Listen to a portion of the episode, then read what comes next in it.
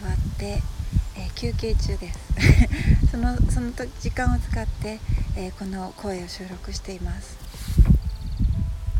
えっと昨日ちょうど、えー、自分のソーシャルメディアのチャンネルで、え2年ちょうど2年前のあの投稿自分の投稿が上がってきてでその時のことを思い出すとちょうどあのコロナがこう広あの本格的に広がり始めてで多くの人が家から出ることを躊躇していた。街へ出ても道を歩いていても皆がすごくこう不安がっている。そういう、あの表情をこう記憶しています。でえっとちょうどその時から2年間がた約2年間が経って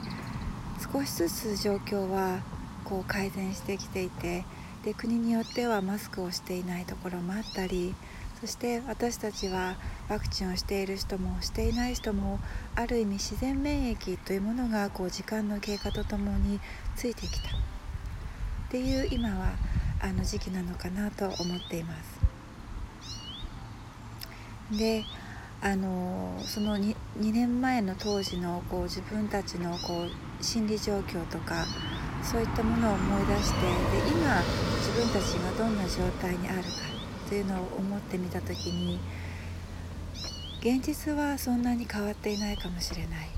でも内側は何かが大きく変わったと私は思っています。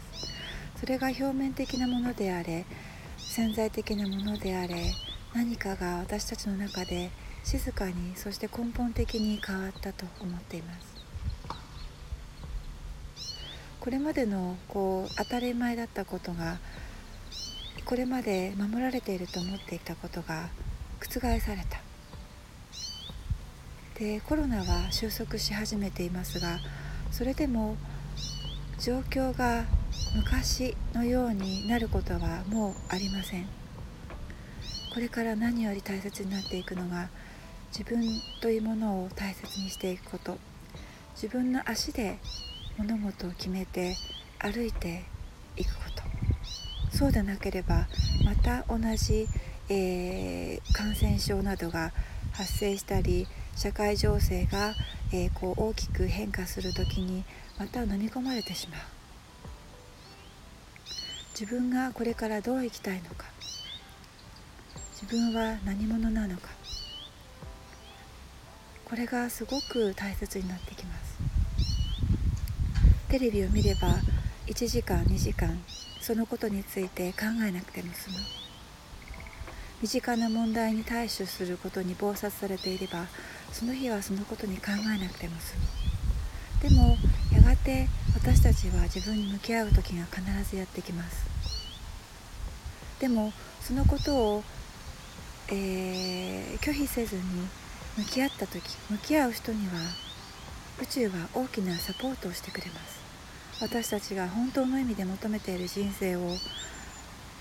人生に向かって歩むことをサポートしてくれる。その道は時には平坦ではないかもしれない。でもこれから10年後20年後または5年後に振り返った時自分の自分の現状を見た時に後悔しない生き方。自分はこれまで何をやってきたんだろうと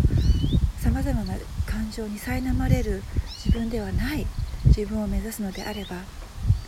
自分は何をしたいのかということを見つめる勇気というものが本当に本当に大切になってきます。でもそれをやっていると一人じゃないということに気づきます。本当にたくさんのサポートがやってきます。